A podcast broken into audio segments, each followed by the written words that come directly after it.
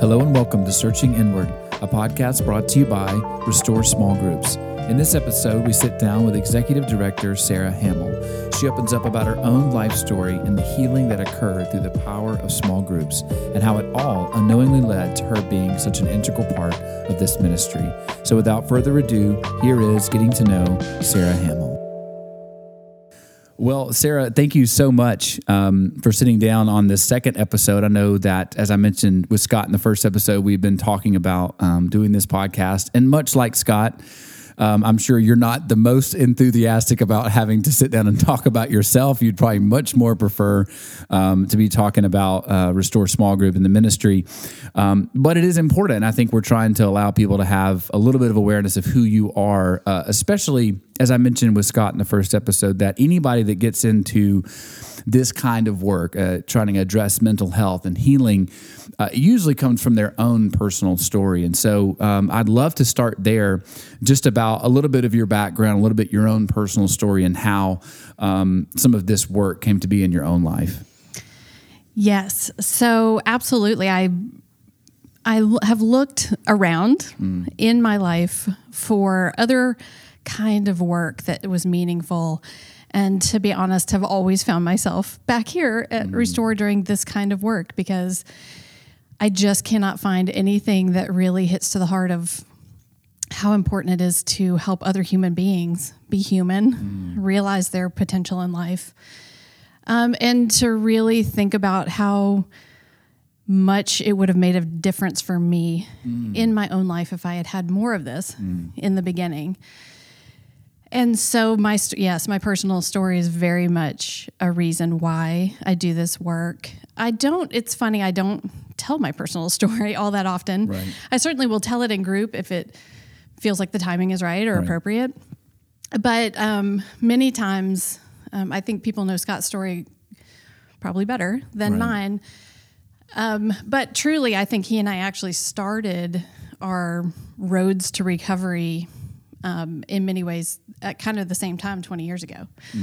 And so we sort of share that. And even though we're different ages, I really started my journey in my early 20s, and he kind of started his in his 40s. Right. But we sort of share this affinity for where we are in that journey.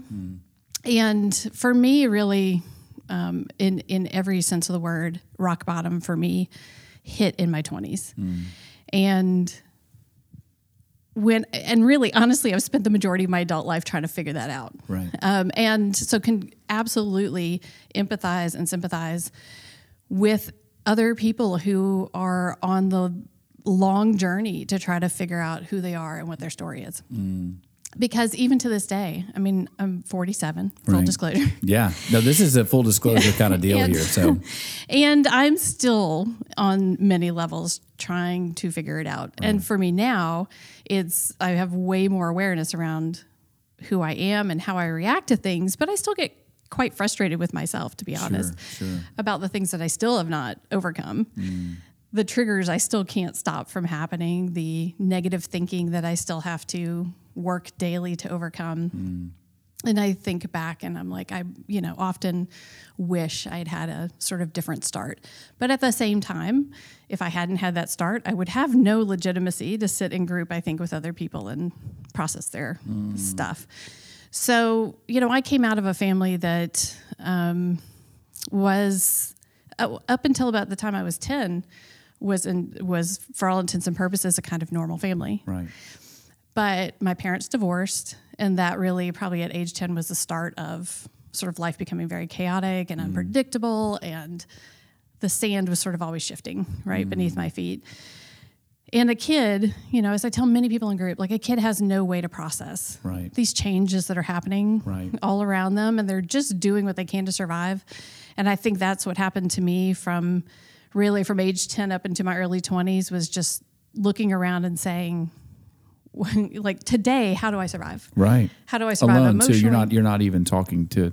It sounds like similar to Scott's story, where there just wasn't a lot of conversation around. The decision was made, and there's just not a lot of conversation around how, checking in with you, how you're feeling, all that kind of stuff. Right. Yeah. No, No, very much sort of emotionally invisible in my childhood. And so, and I know that's a lot of people's story, so I don't like to linger on it like it's, you know, somehow unusual. I know a lot of people have suffered emotional neglect, physical neglect. But I think, you know, my parents were just struggling. I see them now as human beings. I get it. But it doesn't matter in many ways. I still suffered. And I think what I basically did for me personally was developed a huge sense of codependency. And that word is thrown around a lot these days, I think. But for me, codependency was, I think, kind of textbook. Like, I knew that the way that I could get approval from my parents was to be good. And I'm a one on the Enneagram. And so my whole motivation in life is to be good. And so that's exactly what I did. I was like, I have to be good to be accepted, so I will do everything that takes. And I will create, and I absolutely did create a total false self. I was a good student, but, you know, I also wanted to be the perfect daughter, the responsible one. And so what I did is I took on that family role of caretaker and peacemaker, and I used that for years. And, you know, they always say whatever your coping mechanism was in your early childhood is your worst enemy as an adult. Wow. And that's well said. Couldn't have been more true. Right, yeah, absolutely. When you try to live the perfect life, you will find out very quickly you cannot. Right. And when you do make mistakes and you're not equipped to know how to make mistakes, it's devastating. So that's, for me, then in my early 20s, I'm in college. And honestly, by the time I was 20, I just literally had made, you know, the shame cycle was in full swing. Right. Yeah. I was making bad decisions because I couldn't keep up the false self. So the shame of the false self was that behind the scenes, I was doing things I shouldn't have been doing in relationships and acting out and behavior. Then I would, you know, feel terrible, and the false self would even be more prominent. Yes. Yep. So it just went around and around and around like that. And it's amazing how many bad mistakes you can make in a very short period of time. Yeah. I think everybody can relate to that. Yeah. I feel like by the time between like 16 and 20, I lived two different lives. So, well, what I love about this portion of your story is that traditionally in our culture, your 20s are where you leave the, you know, it's like this positive time of exploration, and you're, you know, and that's kind of how it's sold as when you're, because I remember being in my early 20s and feeling that pressure that I should be not suffering because I'm early in my 20s and life should be going a certain way. So I think a lot of people can probably relate to your story that you developed these things in your later childhood and then in your teenage years, and then it just catches up. It just catches up with you. It does, and I think I have probably the greatest, or kind of the soft spot for me, is to see, you know, kids really who are getting maybe into trouble or, you know, making poor life decisions at 18, 19, 20 that are going to affect their life forever. Right. And I know we think this magical number, it's 18, and now we're adults, and now you're accountable in a way to society that you weren't 1 year ago for some reason. And I just always think to myself, you know, but what if you don't give a kid any skills up until the time they're 18? There's nothing magical that happens at 18. They just take all the non-skills, go out into the world as an adult, and have no decision-making ability, no life skills, no emotional capacity. And so I always, sometimes I think as a society, we sort of levy judgment, you know, on people at a very early age when I say, well, what were they given to be able to even navigate this world? And that's how I look back on my decisions. I regret so many of them, and yet I go, what skills really did I have, like, to navigate it? So all that to say, I found myself in college. I was a junior, and, you know, lo and behold, I get into a bad relationship, one of many. But this time I find myself pregnant. And I'm single, and I haven't known this person for very long. And long story short, obviously the relationship falls apart, and I'm faced with a really tough choice. And ultimately what I decided was that I would have my daughter, but that I would give her to adopting parents. I hate to say give up for adoption. I hate that phrase. Yeah. But that I would choose a family for her because I knew at this age, right. I just had the slightest bit of insight that I was not ready mm-hmm. to be a parent and that I would screw it up. Right. And even though I didn't even at that time really fully understand family cycles and how those are revisited on each generation, I just kind of knew I'm just going to end up making the same mistakes. Wow. Yeah. I'm just going to take her through the same childhood. Mm. And I do not want to do that. And I want to give her a chance at another life. And it was the hardest decision I've ever made in my life. And it was the first time I ever encountered that level of grief. Mm. It was the first time I had lost something that was just absolutely devastating. And I've counseled people who have gone through adoptions since because I think it's a unique circumstance where, you know, unless you've been through it, you don't really know. Yep. But I cried probably 2 years. Mm. I mean, I don't know that there was... I used to measure my progress in the amount of days I would go without crying. Wow. So when I reached the point where I could cry like maybe once a month, I was like... Making progress. Winning. Yeah. Right. So, yeah. So it was a long process back. But at the same time... as hard as that was, and as much as I regret those circumstances, I don't regret her. I just regret that, like, all of it had to happen in that particular way. Right.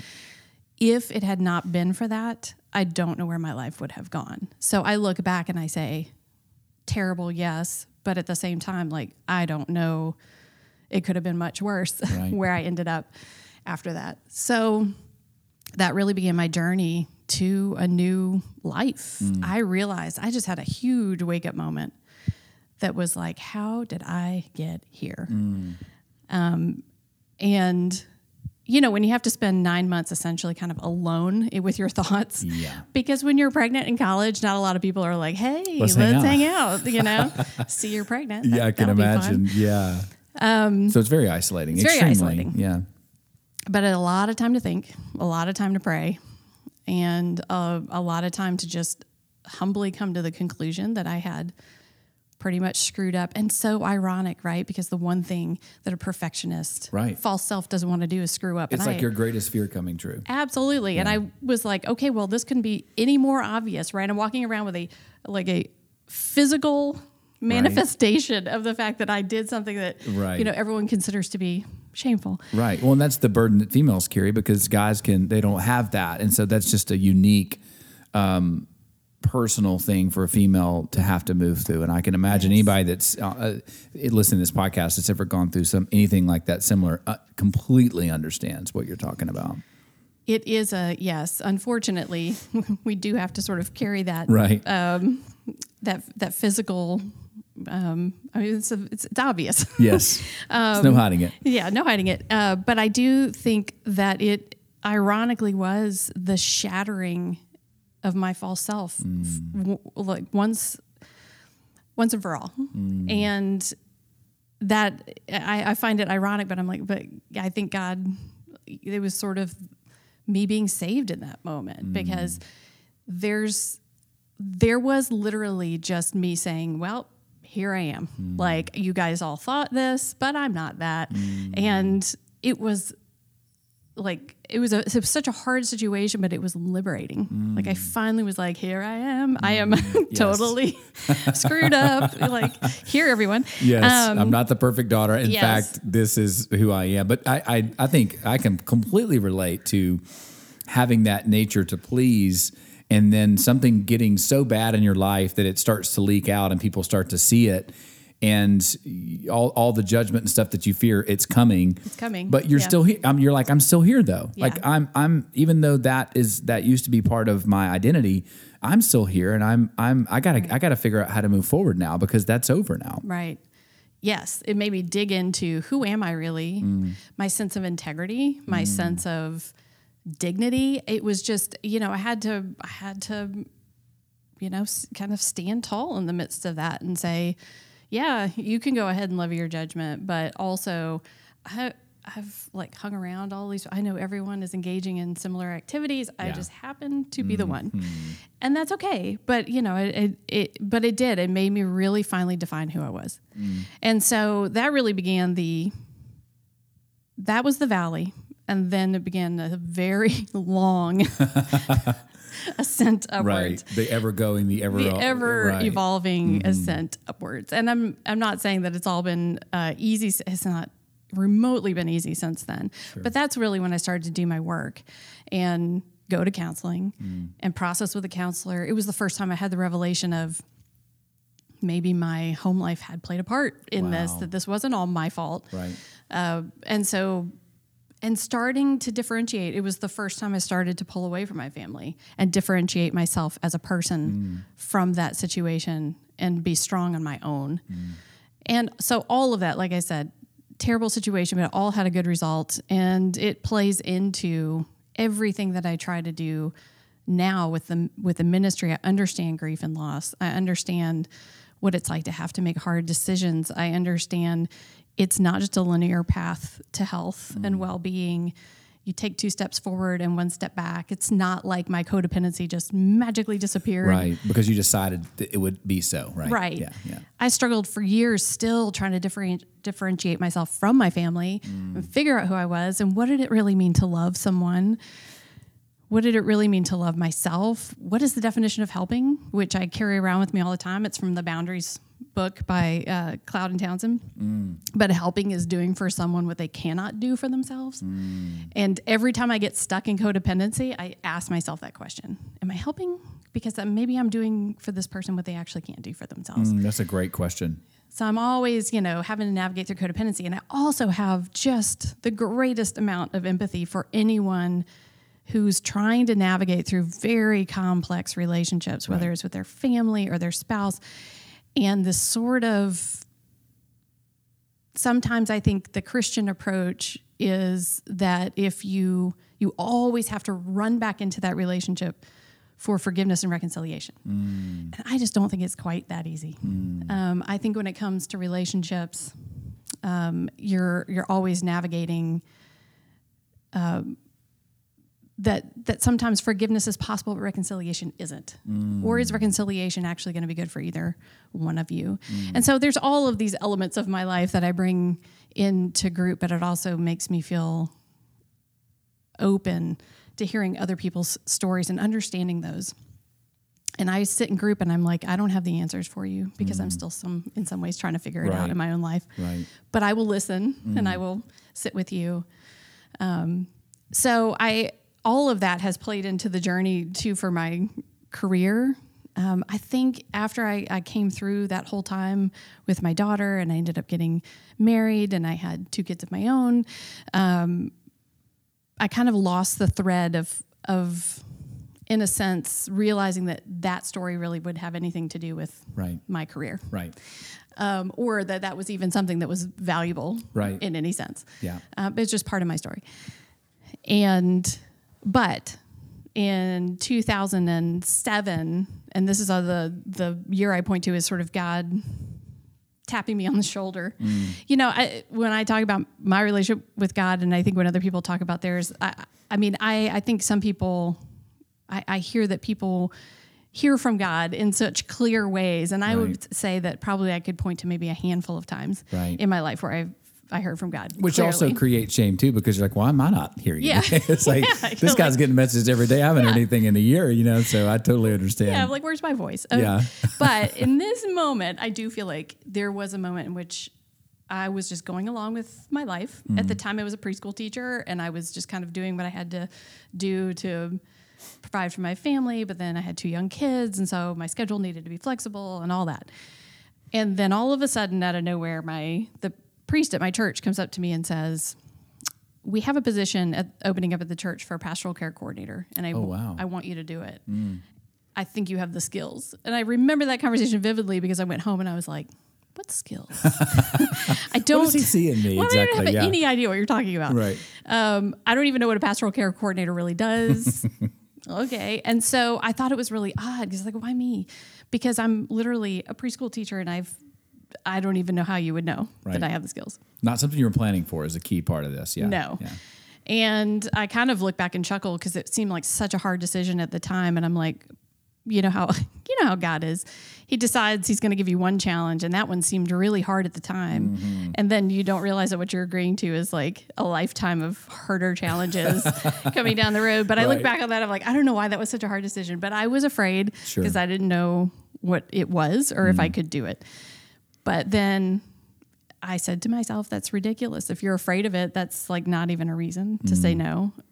So if he thinks you have the skills, why not give it a try? Yeah. So then I did. I became a pastoral care coordinator, kind of made it up as I went along, to be honest. I was like, we care for people. And so found ways to care. Right. But I did that for about 3 years. But I felt like that was the moment where God was like, this is the path. And there's something down this road that you have to go exploring. And so that's what I started to do. I started to look around and say, well, what's out there? I don't even know. What do people do with the skill? Right. And that led me to the clinical pastoral education program at St. Thomas. And so I entered that program. I was a hospital chaplain for a year. Oh, cool. But that was the program that I think really changed, really defined even more so what it was I wanted to do or what I might be good at doing. Right. But that program, for anyone out there who's been in it or been in a CPE program at all, it challenges you so deeply because everything that you do with your patients, you have to come back into your cohort and you have to explain why. Like, I said this to this person. And then their job is to challenge you and like, why would you say that? Oh, wow. You know, I asked this person if they wanted to pray. Why did you ask them that? You know, you should wait for them to ask you. Like all of these things where you start to become painfully aware of like the boundaries between you and this other person. I remember this huge revelation when our supervisor was like, by the way, when you go into a hospital room, you stand until someone invites you to sit.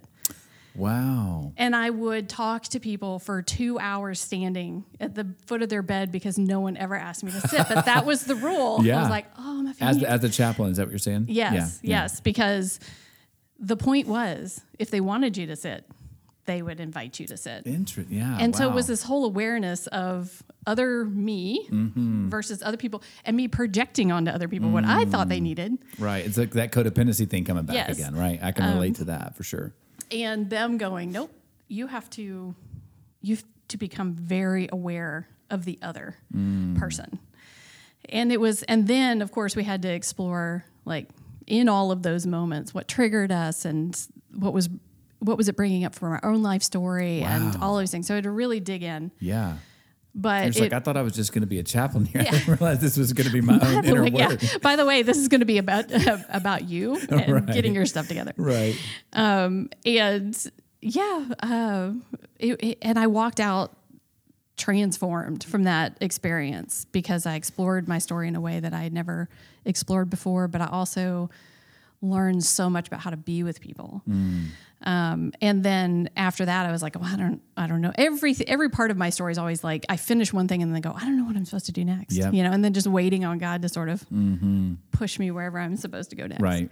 So it was after that, leaving that program that I was exploring once again, well, what am I supposed to do? And then I found Journey to Freedom on the Y website. Oh, wow. Okay. Poking around on the Y website. Yeah. And I found that Scott was leading a Journey to Freedom group in a Y here in Nashville. And I was like, well, I don't know why. Honestly, I was like, I'm just intrigued. I didn't even know the Y had it. Like, I was like, I don't know, it's Journey to Freedom. Okay. Right. So I was like, well, who better to do it with than Scott? So did you know anything about Scott at that time or just nothing? Literally his name, Journey to Freedom?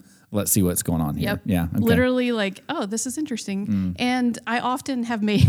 I don't know if this is a good thing or not, have made some of my biggest decisions in life just off of gut. Oh, yeah. Sure. Prompting. Sure.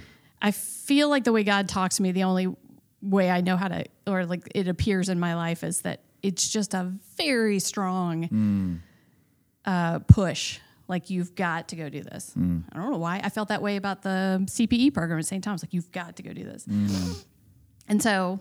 off I went, and it was not at a Y close to my house, so hour in traffic, getting to the group. But I knew I had found something. When I remember coming home and telling my husband, like, this is really different, and this is very, I don't know why, I remember continually saying, I don't know why I'm here, but I'm here for a reason that I do not fully understand.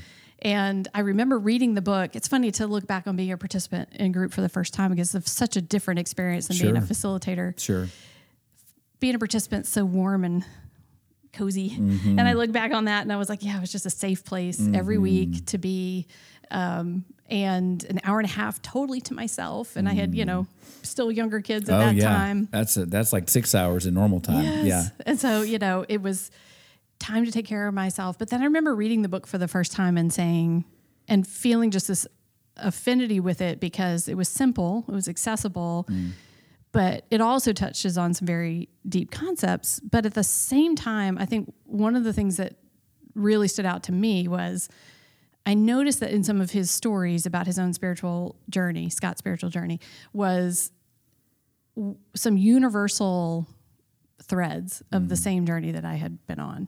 And I remember thinking, you always know you've encountered someone who's having an authentic spiritual journey because there will be those sort of landmarkers along the way. There's the very personal, I think, spiritual journey we have with God that's unique to our story. And then there's also a universal spiritual journey that I think anyone who's gone on the journey hits certain signposts in a way along the way. And you're like, yes. And when you hear someone else try to express it, or you read it, you go, oh, you know, a fellow traveler. Yes, I too have seen, I've come across this signpost. That's great. And they get harder and harder, I think, to describe as you go. But right. But in that, I remember reading it and being like, aha, this is someone who has authentically been on a spiritual journey because we've recognized the same. It's like that intuitive knowing. Yes. Yeah. And that was what also drew me to it. But then we finished the group, and I remember talking to Scott, and we had a great connection. And I felt like there was something there, and then I left the group, and it was like 6 months of nothing. Like, I didn't see him again, didn't talk to him. 6 months of me just sitting at home going, I don't know what I'm supposed to do next.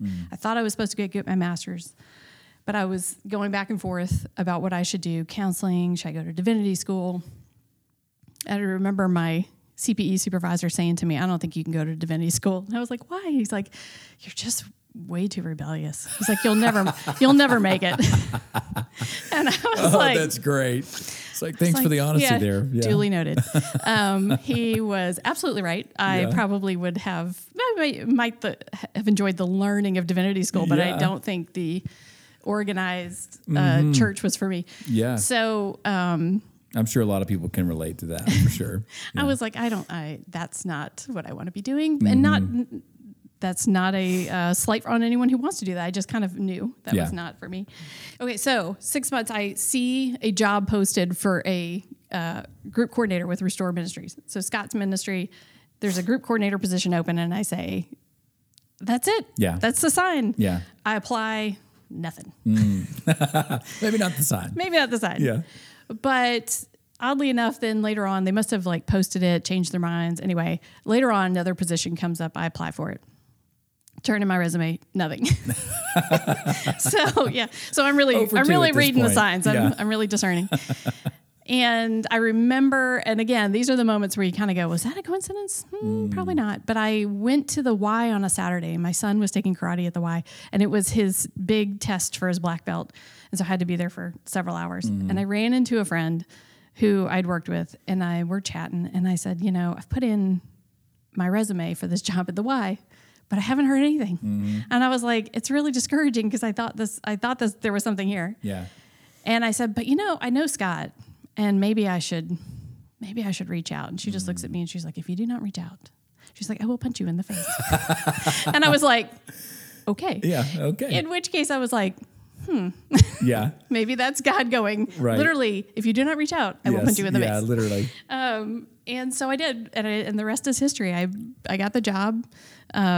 Not that Scott got the job for me, but but once he was aware that I had applied, then the process proceeded. I did get the job. And what year was this? And this was 2011. Okay.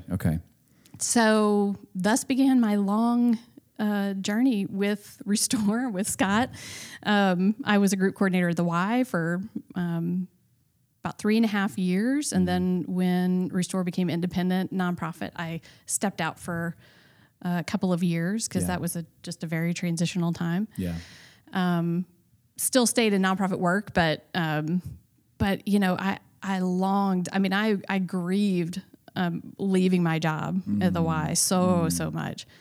And then, because again, I thought this was where I was supposed to be. And that's what's funny is every time you hit these places, it's where I'm supposed to be, and I'll stay here forever. Yes. It'll be this wonderful life that I'll live. Totally. Right. Totally. And then, you know, I could not make heads or tails of it. I remember so many times driving to my new job and I had a long commute, and I just literally would be like, all right, God, what the what? Mm-hmm. Like literally every day I'm like, are you kidding me? Mm-hmm. Like what I've made, either I've made the worst mistake. Right.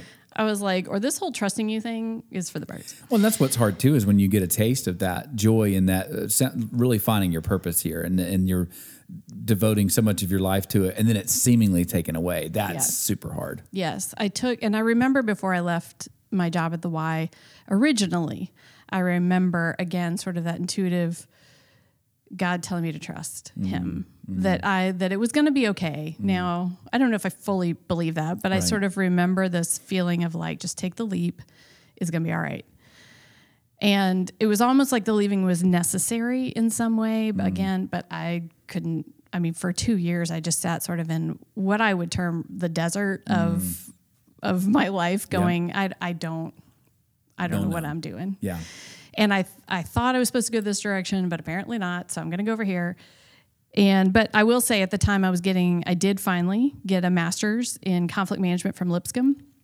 I spent those 2 years away from Restore getting my master's. And that really helped me at least have something to work for got me through that time. But it was almost 2 years to the day. I was finishing up my graduate project, and Scott called me and said, would you like to come back?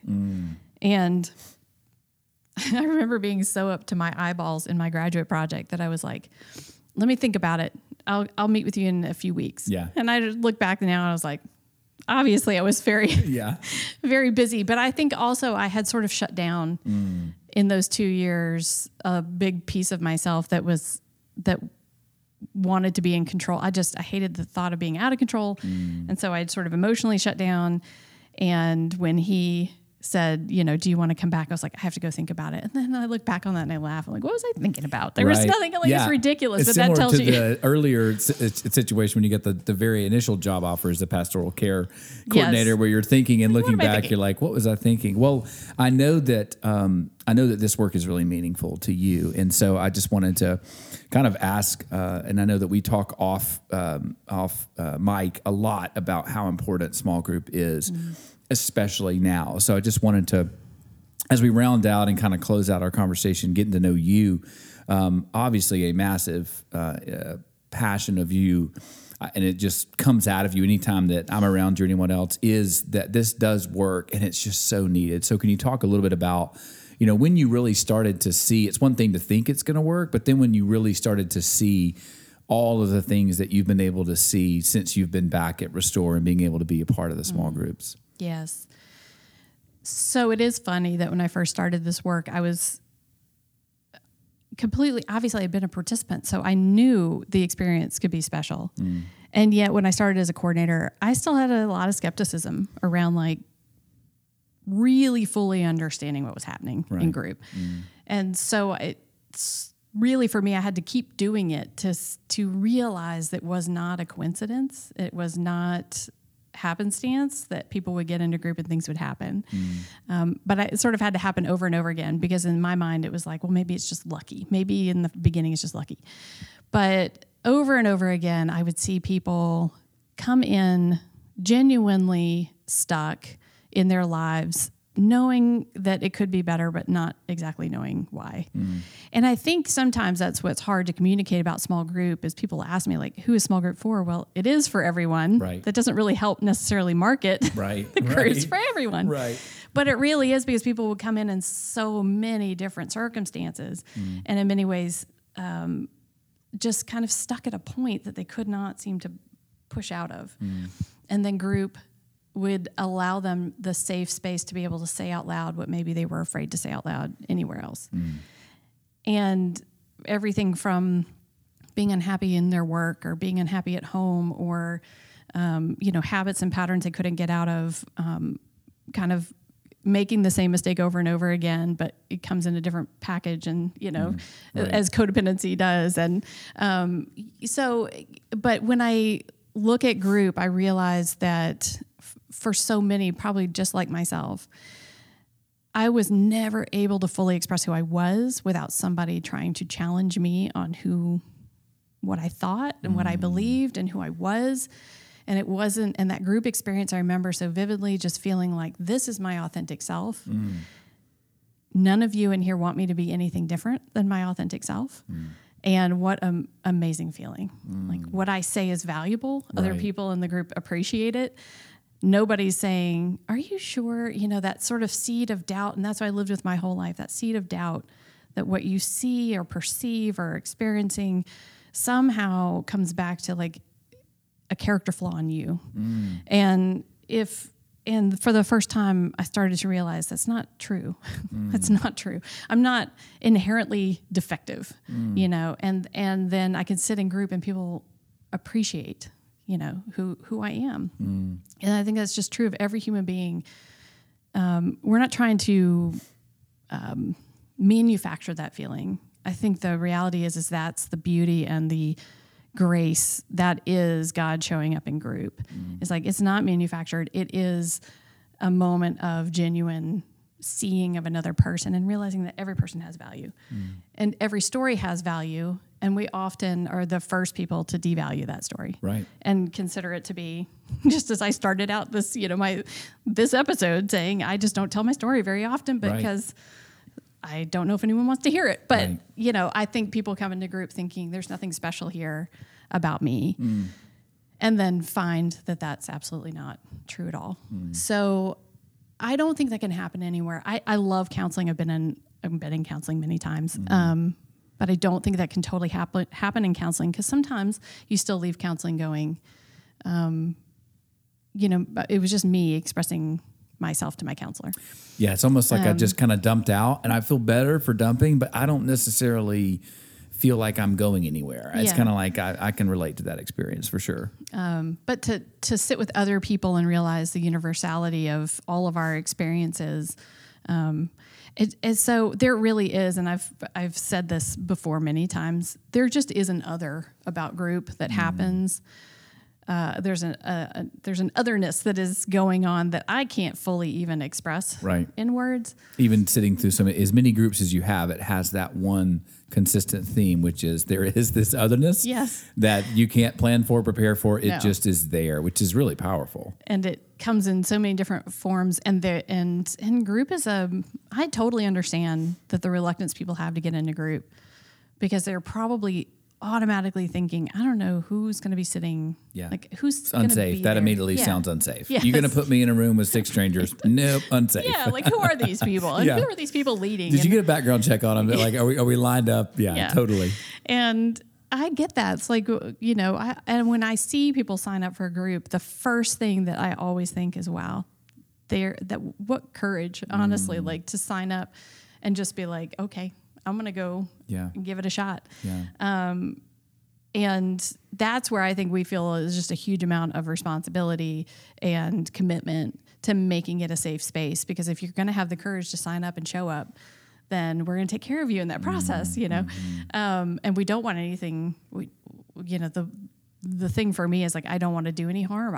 I want us to always be helping people move from point A to point B. So that is, and I, we've talked a lot this past year about how group just seems to be sort of coming into its own at this point. For many years, I feel like we had to really try to convince people why it's valuable. Right. But we've sort of had this entire cultural shift now that says that is maybe not as necessary anymore to explain why it's valuable. Right. But I still think it's always, and Scott and I are always talking about this, it's a lot to ask of anyone to say, come sit with me, be vulnerable, tell your story. Yeah, especially for people like you, me, Scott, anybody that's struggled alone, because you're just used to it. And also the number one fear you have is being known. That's what you're trying to avoid when you're doing all that self-medicating, self I'm going to read 20 books this year and it's going to fix me. And it's like, but I read 20 last year and it didn't help. So it's like, how do I start to change for sure? Yeah. And then how many times, even myself, I mean, admitting this here, that I will know I need some assistance. I know I need some support. But I wake up the next morning and I'm like, I could probably go a little bit longer, you know, until I hit the wall. Yep. And then when I hit the wall, it's like, it's crisis, you know. Totally. I think a lot of just our human nature is to avoid it. Sometimes maybe even just say, well, maybe I'm making too big a deal, you know. Maybe I just need to, you know, pull up my big girl pants. Yeah, minimize it. Keep going. Right. And that's like, all learned skills from growing up. I mean, it's like all of that. And our culture too. You kind of got a double whammy where it's usually in the childhood. And then also you've got a culture that values superficiality and not true connection. And I know that that's a big part of it. Well, and I asked Scott the same question. If you were to talk with someone that was really considering group, you know, what would you say to somebody who's just on the very front end? You've done a lot of inner work. Scott's done a lot of inner work, but there are people now that are hitting the wall. Mm-hmm. They are completely alone, and they maybe even tried some things similar to where you were. You know, what would you tell yourself then, which would probably inevitably be what you would tell someone else that's just on the beginning of this journey? Yeah. I would say it's okay. I mean, that sounds so cliche. It's okay to ask for help, but I think... I think, again, sort of going back to this idea that we all tend to compare our struggles, and we'll look around and say, well, yeah, I'm struggling, but so-and-so has it worse, or, you know, maybe someone halfway across the world has it worse than me. What am I complaining about? Right. And I just think, forget about all that. Like, forget that and just say, that doesn't matter. Like, I still need this for me. I need to come in and process. I need some place where, honestly, sometimes it's good to be like, I need a place where no one does know me. Mm-hmm. Like, I need to come in to a bunch of people who have no idea who I am. Right. And tell my story. And I would just say, you know, don't be afraid, because at the end of the day, I can guarantee, I can promise it's going to actually feel better. It's going to improve your life. It's going to open you up to doing more work. You're going to discover community that you didn't know existed, or how it could exist in that way.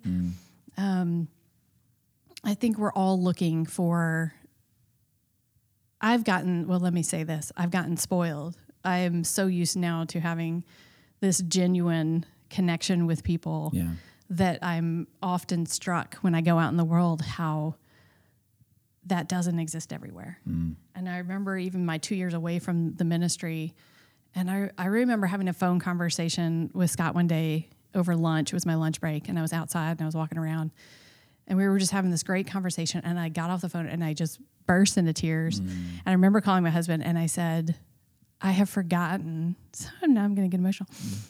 I've forgotten what it's like to be seen. I was like, Scott has always seen who God made me to be, not who he expects me to be. And I miss that. I was like, and I am in an environment where that does not happen. Like every day going in and being like, you know, what is this? And I do think so many people live most of the time in that, just this sort of superficial and often fear-based world where being known is not safe. And genuine connection, and like nobody is really caring. And I'm so genuinely spoiled of being around people who know who I am, who accept me for who I am, and who we can all talk on this really deep level about life. Like what does it really mean? And I want that for everyone. I'm like, come on, you know, let's sit here and have meaningful conversation, because isn't that what we all really want? Yes. Is to dig in to life in that deep way and not have to, like, you know, let the world be the world, but come in here. Yes. We'll have our nice, you know, safe community. And I will say Restore community as a whole, from all the 20 years of people coming in group, and you know, we have a lot of people who are all still in touch with that we see, yeah. and they'll come back and do group when they need it, you know. Mm. I've just never met a better group of people. Mm. And that's the part where I know I'm spoiled, but it's amazing to me. I'm like, it's just an amazing thing to go. The world, look at all these good people in the world. Yes. Well, you start to believe that. You start to believe that, you know, this is the way it is. Mm-hmm. And I think that's the dangerous assumption, is when you're struggling is, this is the way it is. This is the way it always will be. And there's really not anybody out there that wants to hear my story, wants right. to support me. And that's the dangerous place to be. And we've all been there, if we're honest. And I think that was beautifully said. Well, Sara, thank you so much. It took a lot of courage, I know, to come on here and tell your story, as just like Scott, you know, it's not your favorite subject to come on here and talk about yourself, but I really appreciate you doing that. And I'm hoping that, you know, a lot of our listeners will find their story in your story, because it is that human condition that we're talking about, that no matter what you're going through in life, we all crave this. We all, and I know that it's very real. I think the goal of these episodes were to have people know how real it is for you and how real it is for Scott. So thank you so much for sitting down, and we will talk to you soon. Take care. Thank you. Restore Small Groups is a nonprofit based in Nashville, Tennessee. To find out more, visit us online at restoresmallgroups.org.